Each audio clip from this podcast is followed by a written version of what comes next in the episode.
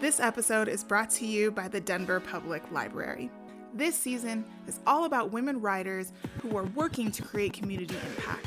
We think elevating the work of these writers is so important that we've partnered with one of our favorite community resources, our local library system, Denver Public Library to be exact. And whether you're in Denver or someplace else, the library wants you to know that they're still here providing vital community resources. The Denver Public Library works to foster a culture of exploration, innovation, and forward thinking, and is focused on creating a strong community where everyone thrives. Head over to denver library dot org to access the latest virtual events and resources and find some of the great books by many of the talented authors we've had the pleasure of featuring this season. Hey, it's Tanji Renee. Before we get to the show, I'm popping in to quickly ask for a huge favor. If you're a fan of this show, we could really use your support. We have a big goal of growing our listenership this season, and we could only do it with your help. Please take a few seconds to subscribe to this podcast. Look at your phone right now and hit subscribe. Next, if you're listening on an app like Apple Podcasts that allows you to leave a review, please give us a five-star review. Reviews actually go a really long way in helping our show get discovered by new listeners. And if you want to go the extra mile, leave us a written review in addition to the five stars. That helps even more. This show has grown because of the incredible support of our listeners, and we have an ambitious goal of getting to our next ten thousand downloads this season. We can't reach our goal without your help, so please subscribe, rate this podcast, and don't forget to keep sharing your favorite episodes with your friends. Just hit share from wherever you're listening. That's it. Easy peasy. Thanks in advance for all your support. Smooches! Hey friends and inspiration junkies, welcome back to That's What She Did podcast. This is season six and episode two, the She Wrote That season, where we're talking to women writers across genres who are doing really inspiring work. I'm super happy to introduce you to our second writer of the season, Nicole Vick. Nicole D. Vick has spent the last fifteen years providing tools and strategies to stakeholders, community-based organizations, and residents to improve health and prevent disease in some of Los Angeles County's most underserved communities. Now a college professor, community activist, and public health advocate, Nicole recently published her first book, a memoir, called Pushing Through, Finding the Light in Every Lesson.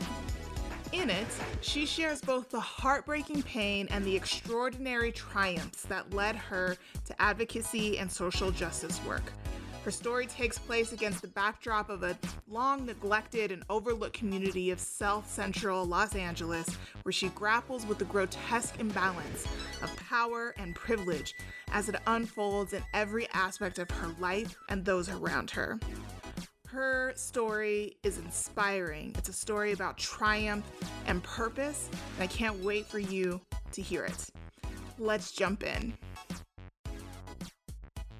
Welcome back, everyone, to another episode of That's What She Did. We are deep into the She Wrote That season, where we are bringing you the voices of incredible authors across all genres that you probably don't already know. And we want you to get to know their work, the incredible impact that they're having in the world. And that's why I'm super excited to introduce you to Nicole Vick. She is the author of this incredibly great self-published book called Pushing Through, Finding the Light in Every Lesson. And I've been so happy that I got the opportunity to get to know your work, Nicole, and read the book. I love your story. I think you have a lot of important things to say, and I'm excited to have you here today. Welcome.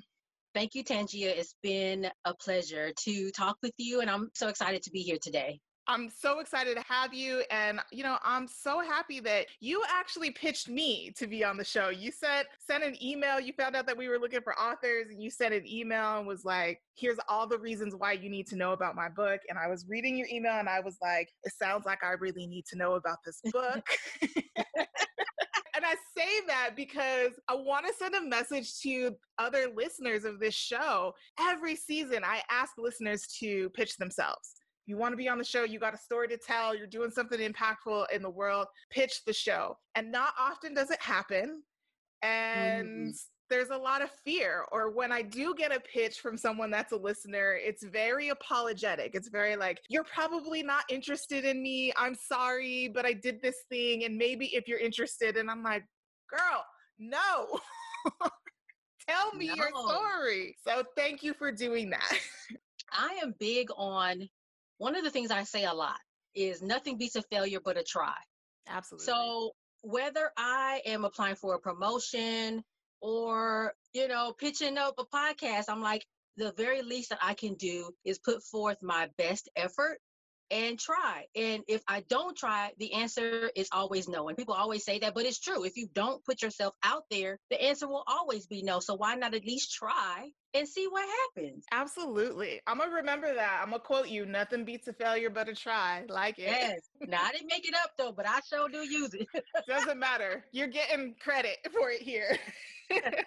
You know, when you sent me your book, I got a chance to read it. You have an inspiring story. Before we get to there, before we get to the book, you know, you are an activist, you're a community leader, very active in social justice issues. Tell our audience how you came to that place. You know, I like to say it's in my blood. My great-grandparents were, you know, around back in the day. My great-grandmother was born in eighteen ninety-eight, right? And I know she came to Los Angeles in the nineteen thirties with my great-grandfather. They were business owners. My grandfather is a firefighter, well, was a firefighter. He's passed away, but he was a firefighter back in the nineteen forties and actually integrated a fire station here in Los Angeles. My aunt was a commissioner for many years and advocated for people with disabilities. And so I feel like in a lot of ways, it's kind of in me to really be a public servant, to be interested in helping other people. But I guess more precisely, I came into this work through a series of things. My life experience, I was a teen mom. I was a, a little Black girl from South Central L A trying to go through U S C and, and, and really trying to struggle with, who am I in this space? And then there was this work experience I had. I, I was a student worker at a county S T D program. So I'm answering the phone, giving information and resources to people with sexually transmitted disease. And I was like, wow, this is really cool line of work. And so public health became a thing that I was really, really very interested in just from that one experience. And again, I was able to then, as I moved through my career, understand how all those things impacted me and kind of pushed me into public health. So I think public health found me. I, I didn't find it. It kind of found me. As is often the case when there's something that you're supposed to be doing, right? You don't think about it. And then all of a sudden, here you are doing it. Right? Right. I mean, that's how this podcast happened. I tried to convince somebody else to start this podcast before I started it. So. Wow. See? See? It kind of finds you. And you can't do anything about it. You just submit like, okay, I'm here. Yes, exactly. So in your book, you talk about how you came to learn about public health, and that was definitely a catalyst moment for you. But prior to that, you talk about basically not knowing what you didn't know, right? That you are a young Black woman, quote unquote, in the hood, living like the hood identity. And that's all that you knew. And there was sort of a moment when you decided, I'm not just going to be the statistic that everybody thinks that I am. Can you talk about that? Yeah. And I think it's specifically in relation to that teen pregnancy, I think was really that, well, you know, I could go one of two ways, right? Or, or things could happen in any number of ways. I was very young. I was about seventeen, eighteen years old and found myself pregnant and trying to figure out what to do. And I always think back like, wow, if I had not had the support of my family, even my daughter's father's family, I could have been in any number of very negative or very bad situations. And so, yeah, I think that was the decision at that point, like, this is not going to be my reality, and I'm going to choose as much as I can differently. One of the things that I've learned in public health in my career, I've been in public health for fifteen years, is that oftentimes people's choices are limited by the opportunities in their communities. So even if you want to do better, even if you know better, oftentimes the resources and structures and things in your community actually keep you from doing what you wish to do for yourself. Something as simple as eating better. If your grocery stores in your neighborhood don't have fresh fruits and vegetables that are affordable, how easy is it for you to try to make those kinds of choices? So one of the things I often talk about to people is that even if you know that you want to do better, it can be hard to do if your community doesn't have the resources to sort of propel you in the right direction. The reality is that in a lot of these urban communities, like the one I grew up in, the resources just aren't there, and it's not an accident that they're not there. Hey there, my fellow inspiration junkies. Do you miss browsing shelves for books, movies, and music? Denver Public Library is still here for you, offering these great resources both online and curbside. Tell Denver Public Library what you like to read or what you're craving, and they'll send you a whole entire personalized reading list with five to eight customized recommendations just for you. You can even place holds of up to ten items that you can pick up curbside at most locations. How's that for convenience? Need a library card? No worries. Register for an e-card today and immediately access hundreds of e-media resources like ebooks, audiobooks, music, movies, and so much more. And yes, it's all still free. I'm not ashamed to admit that I am totally a library junkie. And you can call me a nerd if you want to, honey. I'll take it. Denver Public Library branches will be reopening soon, so make sure you check out denver library dot org for the latest info. And don't forget to follow Denver Public Library on Facebook, Twitter, and Instagram. Smooches! Listener perks alert!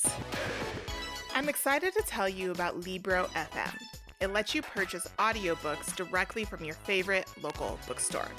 Choose from more than one hundred fifty thousand audiobooks, including New York Times bestsellers and recommendations from booksellers around the country. With Libro F M, you get the same audiobooks at the same prices as the largest audiobook company out there. You know who I'm talking about. But you'll be part of a much different story, one that supports community. For every purchase you make on Libro F M, a local bookstore of your choosing gets half the profits. It's a super simple way to shop local right from your own phone. If you're new to audiobooks, they're the perfect way to get more books into your busy life.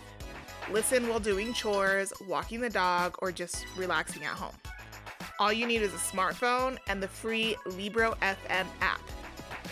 If you already love audiobooks and you don't know what to listen to next, check out the recommendations and curated lists from people who know audiobooks best, local booksellers. Listeners of That's What She Did podcast can get a two-month audiobook membership for the price of one. Who doesn't love a BOGO? I know I do. Go to Libro F M, that's L I B R O dot F M, and enter code SHEDID. With each listen, take pride in knowing that you're supporting local bookstores. Now, how's that for a listener perk?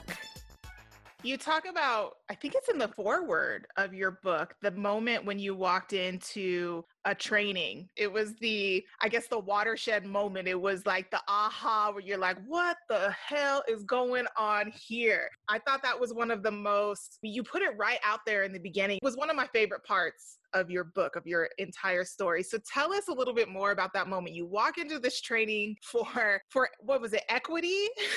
It was a racial equity training. And again, at this point, I've been in this work for about twelve, thirteen, fourteen years. So it wasn't even brand new concepts that mm-hmm. I was hearing. But for some reason, I'm sitting in this space and it's hitting me different. It felt different. So I walk into this race equity training because in public health, we are starting to really think about racism as a public health issue. It's been an issue for a long time, but we're really thinking about how do we deal with this from a public health perspective, because we know that race and racism has an impact on people's health. Okay, so that's the kind of background. So I walk into this training and we sit down, we're in this auditorium and I'm, you know, it's about a hundred people in the room and I'm like, okay, here we go. And the facilitator starts and, you know, they do their spiel. They have the PowerPoint slides up. And then there's a slide that comes up, boom. And it says, more or less, Blacks fare worse in every single system in society. And I'm like, here we go. here we go with this conversation again. And to be clear, I'm not saying here we go as in, oh, Lord, the information is not inaccurate. So what the slide said was Blacks fare worse in every single system in society. And it had things like education, right? Our high school graduation rates are pretty low. Our third grade reading level rates are low. We're overrepresented in the criminal justice system. We're overrepresented in the homelessness issue. We get higher mortgage rates when we try to buy homes. All that stuff is not new to me. But for some reason in that moment, it hit differently because I think for the first time, I really saw the collision of my academic knowledge, that public health experience and expertise that I have, my lived experience, the teen mom, the Black woman in, in living in South Central, and just like, this is a lot. This is a lot. And I'm in this space, in a professional space. I'm supposed to be acting professionally, but I'm angry.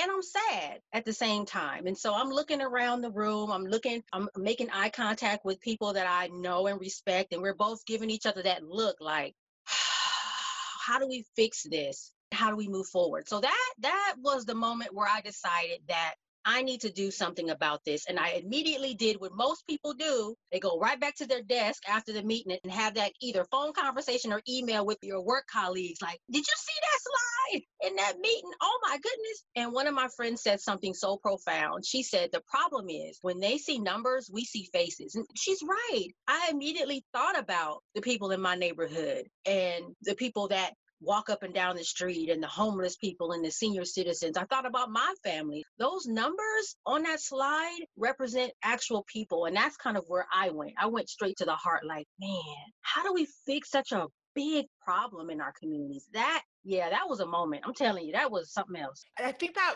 that story resonated so much for me because it took me to a, a moment I had. Wow. For me, it was in college. I, so my major was uh, political science. That's what I got my undergrad in. And we talked about I guess we talked about race sort of in a abstract way. We talked about it a lot, right? But it wasn't, to your point, it wasn't faces, it was numbers.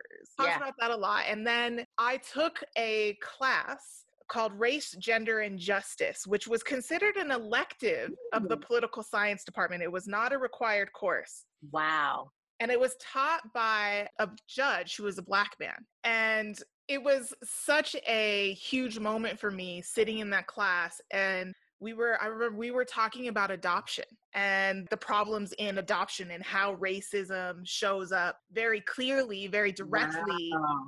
in the adoptive system in this country. And I remember that moment thinking, I thought I understood race dynamics in America because I'm a woman of color. I'm half Black. I'm half Latina. I have, of course, experienced racism, but it mm-hmm. took it from my individual experiences and made it my community. And yeah. I could see real people and I could, you know, sort of that same kind of experience. And I was like, what the hell is going on here? I was see? so angry.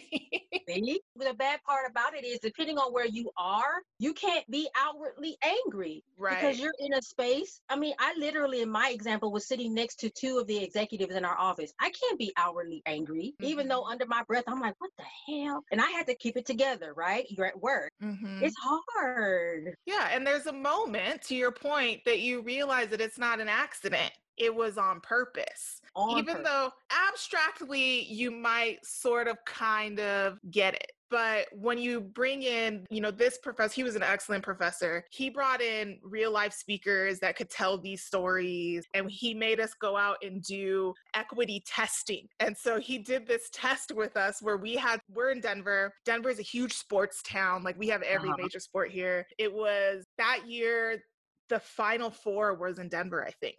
I'm pretty sure it was the Final Four. And so mm-hmm. he made us one night of, of the basketball tournaments go out onto the street in front of the Pepsi Center where the game was held and pretend to be homeless and ask people for help. And, you know, we were a class of mixed races, white, Asian, everything, and see what happens. And was there a difference based on race and gender? And all of the white people got money and all of the people of color didn't get nothing. Wow. We were like, It was crazy. And he made us do a lot of real life testing like this in different scenarios. It was so like punch you in the face. It was like such a gut check that yeah. you can't unsee it. You can't ever unsee it again, ever. Yep. Yeah. So that moment really stood out to me in your book. But I think what also stood out about your story and the way that you tell your story is that there's a very clear distinction between surviving and thriving in a system that is not meant for you to thrive in. Absolutely.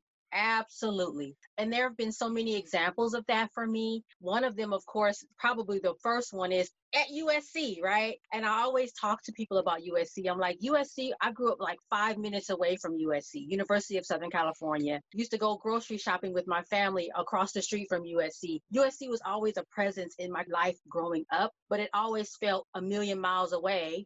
And then wow, I applied to U S C and I get in and I'm in there, but I also don't feel of, I don't feel a part of the school. And I never really did. I never really did. Nobody on campus, you know, none of the statues, none of the stuff around campus looked like me. And then on top of that, I'm pregnant and I got a little baby. When I have her, I have her my first semester in college.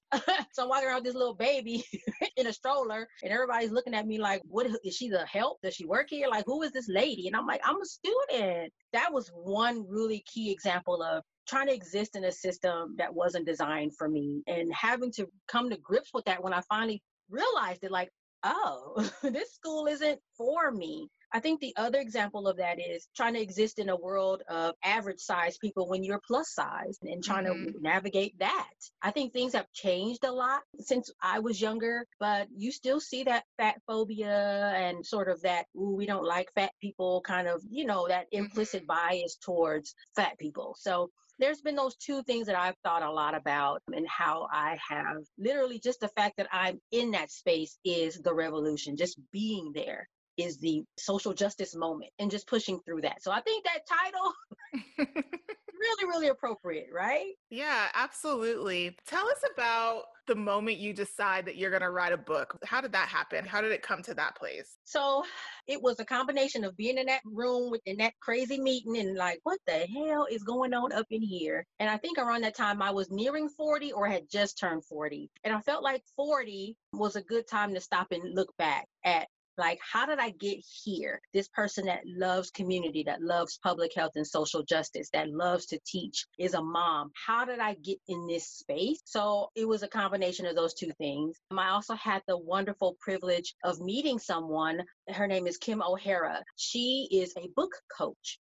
And so I actually took a free writing class, random. I was doing something and I happened to stop into this class and she was giving us writing prompts and we were writing and she would have us read our writing out to the group. She was like, you actually write really well and you're funny and, you know, and she gifted me a free all day writing course. And so I did that. And also, again, they were all laughing at my writing. I said, well, maybe I'm a comedian on the side. I don't know what this is. And so I had talked to her about, I want to write a book. And she said, okay. And, you know, whenever you're ready. And at the time I wasn't ready. I didn't, you know, of course she charges for her time and things. And, and so I wasn't ready, but I think that meeting And and turning forty, I called her and I said, I'm ready. And I was able to sit with her. And the wonderful thing with working with her was she held me accountable. You know, people like me that do five different things at one time, teach, I have a full-time job, I'm trying to be a blogger, I'm raising a child. I need somebody to keep me on schedule. So she was able to hear what I wanted to talk about, make it make sense.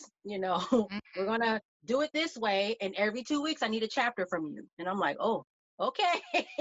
And that really kept me on track. So that's kind of how that whole thing came to be.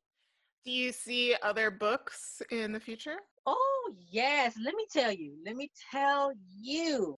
I have two ideas, but I'm, I'm going to share this one because this one is funny. So I told you about my great-grandmother born eighteen ninety-eight. We had always been taught, or she told us, because I knew my great-grandmother up until I was about nineteen, twenty years old. She told us that she was born in Oklahoma. No, no, no. I go on the census. My great-grandmother is from Tennessee. Oh. My great-grandmother's name is Tommy Piles. That's her maiden name. So I'm looking through Ancestry dot com, looking through the census data, and I find her mother. Her mother's name is Molly Timberlake. Really? Guess who else who name is Timberlake is from Tennessee? Right. Justin Timberlake is from Tennessee. So what are the odds, you know, oh, that they're not related? I don't know. I mean, so that's book number two. I don't know. I gotta figure this out. Some investigating needs to happen there for sure. Right. So I could be like, hey, Justin, hey, cousin. You're probably cousins. Maybe. I mean, it's very possible. The way slavery sure. worked. was... Exactly. And I think on one of the census records, Molly Timberlake was listed as mulatto. My great grandmother was listed as mulatto. And of course, you know, after time, Black, but they were listed as mulatto. So I'm like, hmm, it's worth looking into. I know that for sure. Mulatto. So just a, another little rabbit trail here. So somebody recently who's from the South, so they still use that word, mulatto, do I guess. They? I think so. Because somebody, I mean, this was an older gentleman. He called me mulatto and I was like, taken a little aback. And I was like, should I be offended? I don't know what you mean by that. Right. I don't know either. I don't know. It was interesting. I mean, he was definitely, he was probably close to eighty. Yeah. So I, I don't know if they still use that word, but he definitely said it. And he didn't say it like it was a bad thing. He said it like it was a fact, like, you a mulatto. And I was like, hold, oh, hold okay. on. I'm not sure if I should be offended or not. I might need to. I know. Let me get back with you. What's Urban Dictionary saying these days about that right. word? So one thing I want to ask you about in relation to the book was, you know, in your work as a community leader, but as a public health professional and an educator as well, what has there been one system, whether it be, I don't know, the healthcare system or education that you find has been particularly hostile or ineffective for people of color? Is, is there one that you think is worse than the other? Be perfectly honest, all of them, because they all have this foundation of racism and oppression, right? They're all built on this same system of oppressing people of color um, and elevating white people. Really, I think education is probably the biggest one. Criminal justice system, we already know that's a hot mess. Yeah, you know, it's interesting that you say that. I think I saw it on Twitter. There's a Twitter feed going around that's saying, when did you have your first Black teacher, or have you ever had a first Black teacher? And it's been crazy to see that most people have not. I had my first Black teacher when I was a junior in high school. Wow. Mister Thomas, he was, I had him for two years. Excellent teacher. I'll never forget him because he was an excellent teacher. He was it. And then I got to college and I took that race, gender, and justice class, Black teacher. And I took a bunch of classes in like the African American studies department, and those were Black teachers. But outside right. of that department, you didn't really see a lot of professors that were Black or even brown, really. Right. It's crazy. I can say I've been truly lucky. My elementary school teachers were all Black, every single one of them. The principal was Black, everybody in that school. But then again, it was also a parochial school. So, mm-hmm. you know, it was a little bit different. I remember in junior high school, I had a nice mix, but my science teacher was a Black woman. And at the time, that didn't really mean anything to me. But now I'm like, my science teacher was a Black woman. And then when I got to college, then kind of to your point, there was really not a lot. I think I had one Black professor when I got to college. Yeah. Yeah. Yeah. I mean, this is sort of another rabbit trail, but one thing that always stood out to me when I was an undergrad, and it was even more glaring to me when I went and got my master's degree. But when I was an undergrad, you know, I was in the political science department, and there were almost no students of color in that department. Almost none. I can probably count on one hand the other students in my classes that were also students of color. And if they were students of color, they were probably women. I can really only remember one other student that we were in the degree program together that was a Black man. And he was brilliant. Like, I used to sit next to him because he was so smart. I would be like, what did you think about that? Right. Because he was brilliant. He would say the most insightful things. I would be like, yeah, that. What he said. Exactly. It just, so when you say the education system, I can reflect on my own life and see all of the many ways that it feels like our education in the system is failing, not just people of color, but everyone. Everyone. Everyone. Absolutely. We see it now with this whole covid nineteen. We see it with all of these things that are happening with our fight for our civil rights. People are like clueless. And I'm mm. like, what? did you go to school? I, well, I am so disappointed in many ways. I was just talking to a friend about this the other day because, you know, they know I have a degree in political science. And before I came into podcasting and what I do now, I was actually in politics as a profession. Oh. And so they were asking me, you know, my thoughts on some things. And I said, you know, the problem that I really see is that in this country, we don't have a basic civic understanding. We we don't understand how our government works. Right. There's all this misinformation. There's all this confusion. And if you ask me, it's just a way to control everyone. You don't yeah. educate. You don't give even a basic education on how these processes work and how they're intended to work. And then people just believe whatever crazy conspiracy theory they hear because they don't have anything else to rely on. Absolutely. So, of course, nobody trusts the government. Why would they? It doesn't matter who's president. Why would they trust it? I agree. I agree with you wholeheartedly. And I think that's also something that we see in public health. Oh, you know, get your flu shot, do these things. And everybody's like, we don't trust you. Mm-hmm. And sometimes, you know, it feels funny because people that, that I work with are like, why don't they trust us? We're the government. They don't trust us. Mm-hmm. And there have been examples throughout history why they shouldn't trust us. Tuskegee syphilis experiment. Yeah. People may not even be able to name that experiment and they even explain it, but they know that the government at one point in time did some people really wrong and tried to get away with it, you know? So I think you're right. And I also feel like we also don't give our citizens a basic understanding of science. Yeah. You know, this whole pandemic, I'm like, why are you not understanding basic public health or scientific principles about how viruses spread? And, and it's one thing for, you know, the, the regular folks not to understand it, but you have mayors and governors mm-hmm. and things. And I'm like, wait, that's not how this works right. at all. Yeah, it's really, oh God, like it's it feels so overwhelming that they're, I can't even deal some days. I'm just like, I am not watching the news. I'm not reading a single article. I just can't today. It's too right. much. Don't stay in the house. Exactly.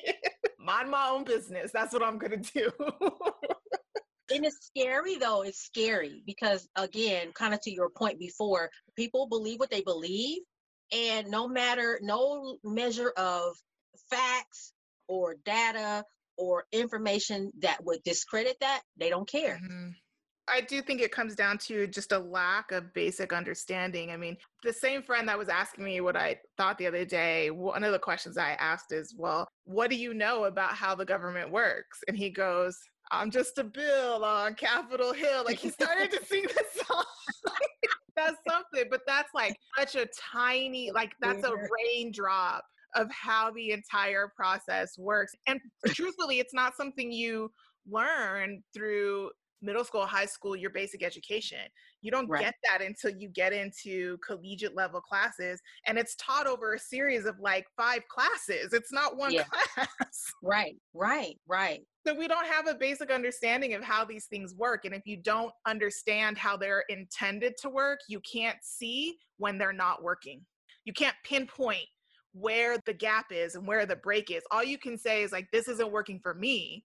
And it's a mystery as to why. Right, right.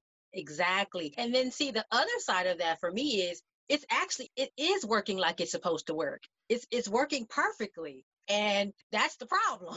These systems are actually working as they were intended to work, which actually pushes and leaves out a whole host of people that need to be participating in that process. So I think that's the other side of it for me. Like, oh, no, no, the criminal justice system, oh, it's not working right. Oh, yeah, it is. It's mm-hmm. working perfectly for the people that it's supposed to be working for. Now, the right. rest of us out here, we're the ones that get, you know, kind of sucked in and chewed out and spit out into the streets. But these systems weren't designed for us. And so that's right. why they actually appear not to be working, but they actually are. And that's the problem. It's like, how do we kind of stick a screwdriver in it and kind of like shut it down and make it like malfunction so we can turn it over mm-hmm. and make it something new? I definitely agree with that. And I think when you don't have the historical context, because most of that is left out of our public education system, what you're given is the philosophical speech, right? Like philosophically, this is what it's supposed to be. And then right. you look at a system that says that it was created to align with that philosophy. And if you don't understand that historical concept and how that system, at least on paper, in theory, right? In theory yes. is supposed to work. Right. there's so much nuance and complication that there's no way to decipher it. Right. And that's why you have this great divide where there's people that are like, no, every, no, what's wrong? Everything's fine. Why are you angry? Why are you upset? All lives matter. What's wrong? You right. have that group, and we're sitting over here like, what? What are you talking about? There's people getting shot in the middle of the street right. by people that are supposed to protect and serve. What are you talking about? And they just don't, they don't get it. Or they're just now like, wow, this is crazy. And it's like, where have you been for the last right. thirty, forty, fifty, sixty years? Well, and I think that we have this divide because some people don't see that it's not working for them either.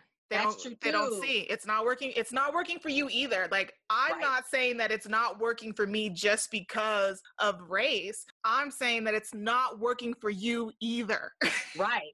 And you don't see it because you align yourself with these folks. With this philosophy. Right, exactly. You, you're thinking about this philosophy, but they don't care about you either. Right, right. I, I feel that on such a fundamental level. I love it. Thank you for the conversation today. You know, before we get out of here, I do want to say to our listeners that I really appreciated your book, Nicole. So I'm so glad that you wrote your story to share. I'm glad that you reached out to me to tell us more about your story. I think the thing that I walk away with from your book specifically is that, you know, your story is your story. It's how you got to where you are and why you believe what you believe. But I think at its core, your book is about letting specifically Black women. I mean, this is a book for anybody, I think, but yes. specifically Black women know that there is a collective need for Black women to save yourselves. Right? Absolutely. Nobody out here is trying to do it. And there's so much power. I think women hold so much power, and coming together collectively and, and deciding we're going to do it for ourselves as women, right? First, securing yourself first and doing what you need to do to be able to thrive first, and then finding a way to bring others along with you. I think at its core, that's what I took away from your book. Yeah, absolutely. You hit it right spot on. And I think that's even why I really thought I need to have Senator Holly Mitchell write this forward, because I think that she also has that same, I don't know if you know who she is, but she has that same sort of sensibility. Like, you know, we have to do for ourselves. And then again, we can create that community and we can bring everybody else with us, but we got to get ourselves together first. Mm-hmm. And we don't have to be millionaires or, you know, super smart or a celebrity to create community and to create change in our, in our circles. I think that is really something that meant a lot for me, and, and was something I wanted to put in the book as well. Mm-hmm. Yeah, and I do. I do know who Senator Holly Mitchell is because of the Crown Act, yes. right? And the Crown Act was actually passed here in Colorado. Awesome. As well. And I think you're going to have to refresh my memory because everything before twenty twenty feels like a really long time ago. I know. But was Senator Holly Mitchell the first one to introduce the Crown Act? Yes, and I believe she named it. She's the one I that came so. up with okay. the acronym. Yeah, uh-huh. I thought so, yeah. So it ended up here in Colorado, some version of it, and it did pass late. Awesome. I think the last Yay. session. Again, I can't remember anything before twenty twenty, so. Exactly. I don't even know what today is. But. I don't know.